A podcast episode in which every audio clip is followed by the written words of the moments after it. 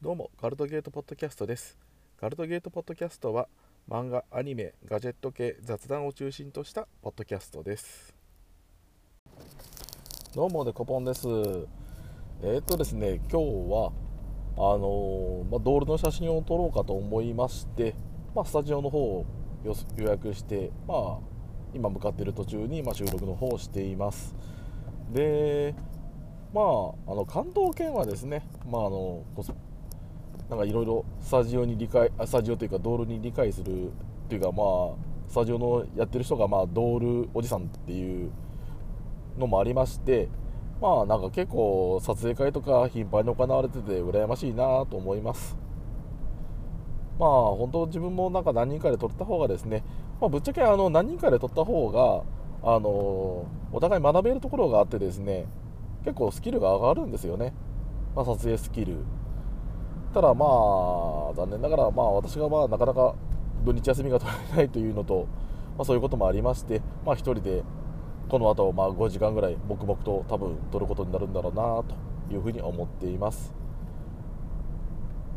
で最近あそうやまあ突然アニメの話になるんですけど、まあ、最近あの一族レビュアーズにまあハマってましてまあハマってましてっていうかまあ漫画の方はそんなにまああんまり絵柄が好みではなかったのでハマらなかったんですけど意外とアニメの方がですね、まあ、作画がいいわなんか内容はなんかひどいわでいいなーって感じで、まあ、最近ずっと見ています。でなんかあの意外となんか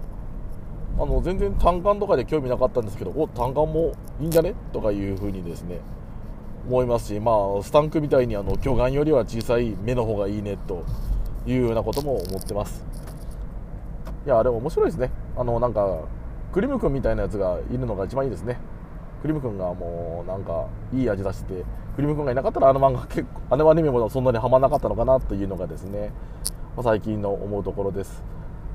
あとそうそうそうこうやってポッドキャストのいいところはですねブログで書いちゃうとです下ネタ書いちゃうとですねあの Google 先生、まあ、Google アドセンスとか利用してると Google 先生が怒ってくるんですよね。何エロいこと書いてんだと。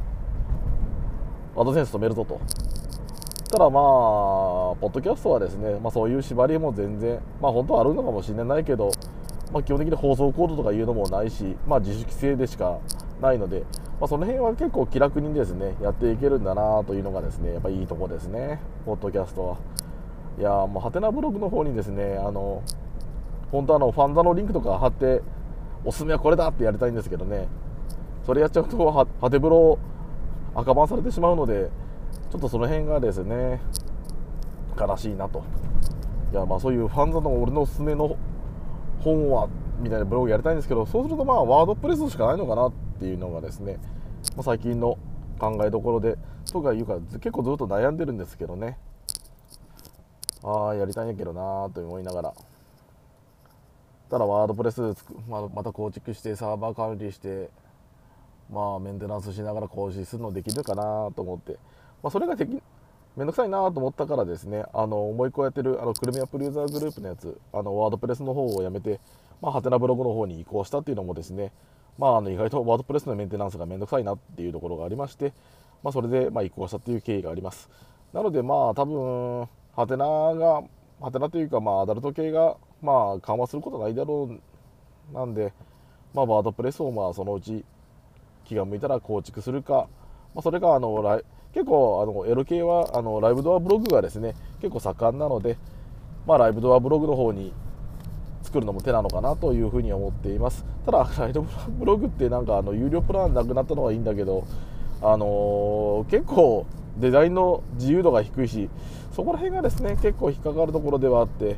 ちょっとその辺でまだあの二の足を踏んでるっていうのがですねちょっと現状です。まあなんかいい情報ありましたら教えてください。で、まあ、せっかく一族レビュアーズの話したんで、まあ、一族レビュアーズ、まあ、あの内容はまあ風俗のレビューですねただまあ風俗のレビューがまあ人間じゃなくて、まあ、例えばそのエルフだったりとか、まあ、さっき言ったような単眼とかだったり、まあ、あのゴアみたいにあのキノコ類だったりですね、まあ、なんかいろいろ一族がとやっちゃうっていうような、まあ、レビューで、まあ、なかなか大変よろしいですね。まああのメイドリーちゃんがですねいるんですけど、まあ、メイドリーちゃんいいんだけどまあ脱がないからあまあ脱がないのかなと思ってたら意外と合間合間で脱ぐのでまあそれはそれでよかったなというふうに思っています。まあ何を言ってるのかよくわかんないけど。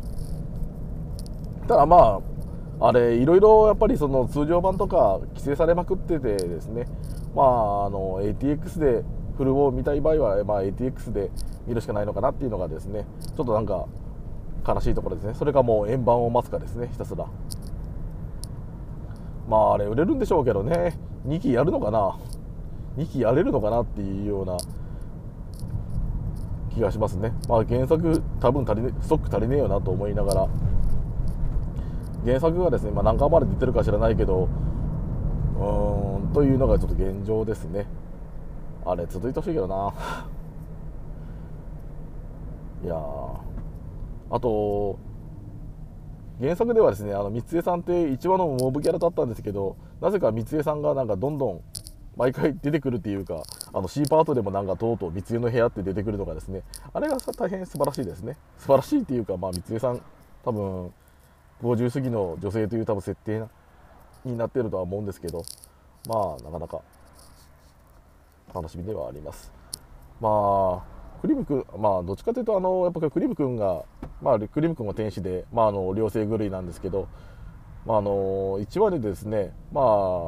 主人公ら2人に連れられてあの、まあ、風俗デビューしてまあ両性狂いだけどでやったことないんだけどまあ両方とも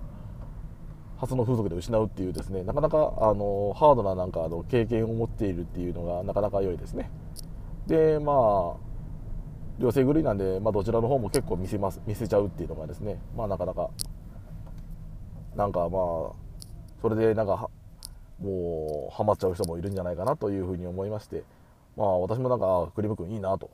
今までそういうの全然興味なかったんだけどというふうに思うようになってしまいました。どうしてくれるんだと思いますね。うんと。でまあ一族レビュアーズまあ単行本多分今のところ集める気はあんまりないけど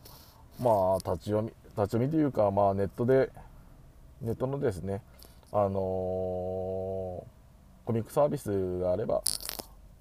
読んでみたいなというふうに思いますけど確かない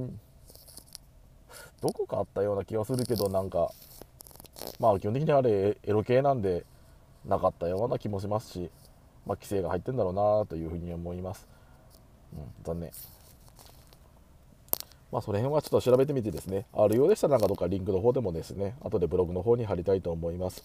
で、あ、そうそう、ブログといえばですね、あの結構、あの今、ポッドキャストの記事、ポッドキャスト更新したら、まあ、ブログの方に貼り付けて、まあ、ブログの方も更新するっていう風にやってみたらですね、意外とブログの見る人がなんかドカンと増えてきてて、ポッドキャストそんなに聞いてる人そんなにいないんですけど、まあ、ありがたい感じだなと思って、まあ、なんかこうやって登場効果でですね、なんかもっとやっていけたらなというふうに思っています。そろそろ終わりの時間になります。今回もガルドゲートポッドキャストを聞いていただきありがとうございました。何かフィードバック等ありましたらブログのコメント等に残していただけると助かります。ではまた次回機会がありましたらよろしくお願いします。それでは。